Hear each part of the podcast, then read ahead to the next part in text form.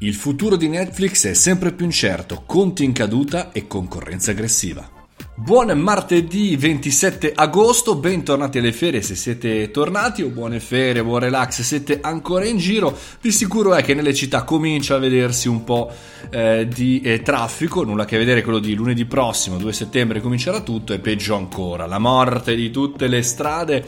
il 9 settembre con il, l'inizio delle scuole, ma eh, anche quando sono in giro, per esempio quest'estate, sono riuscito a vedere la fine di alcune serie eh, che eh, non vedevo l'ora, anche in vacanza, magari hai fatto un giro nella tua città d'arte, ti metti lì tranquillo dopo la doccia, ti vedi un paio di puntate perché Netflix te lo porti in giro da tutte le parti, ma, eh, ma chiaramente l'abbiamo detto in apertura, eh, il problema di Netflix, eh, ovvero il problema dei conti più che di prodotto, perché gli utenti continuano ad aumentare, però eh, 2 milioni e 7 di utenti contro le attese di 5 milioni che avevano lanciato. Eh, diciamo, le produzioni funzionano sempre di più, però funzionano meno rispetto a quanto ci si aspettava, ma soprattutto le casse le casse di un'azienda tecnologica. Se pensate bene, insomma, tutte le aziende che hanno eh, fatto innovazione, hanno rotto il mercato,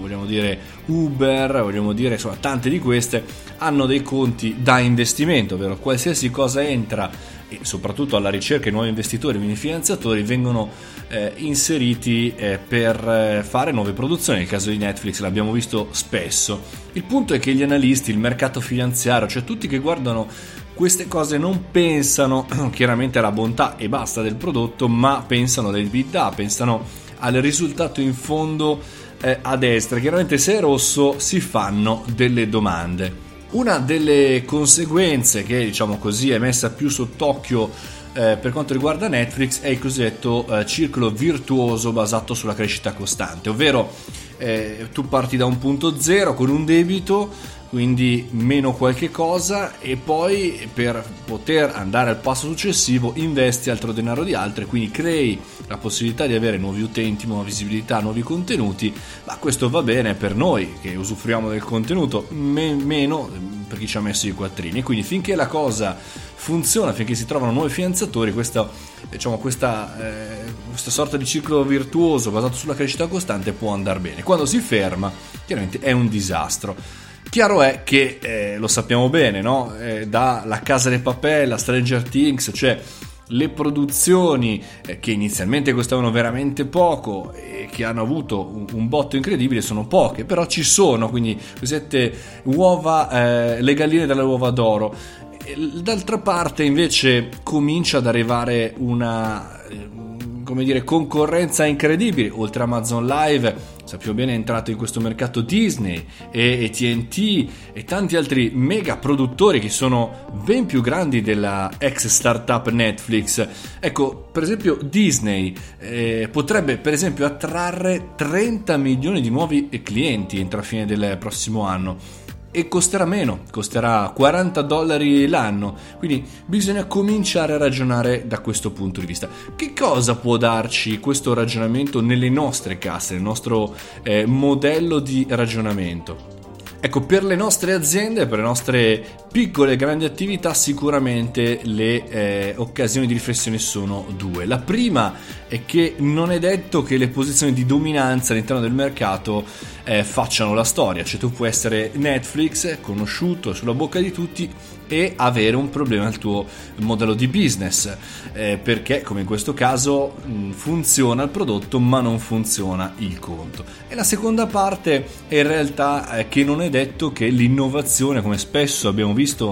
nella nostra storia imprenditoriale, l'innovazione non è eh, importante, non è essenziale, non è che se tu innovi e funzioni sul pubblico poi porti a casa i quattrini. Talvolta accade l'esatto contrario, è meglio come succede per eh, Disney e grandissimi altri player, entrare solo quando il mercato è pronto, è, è già, eh, come dire,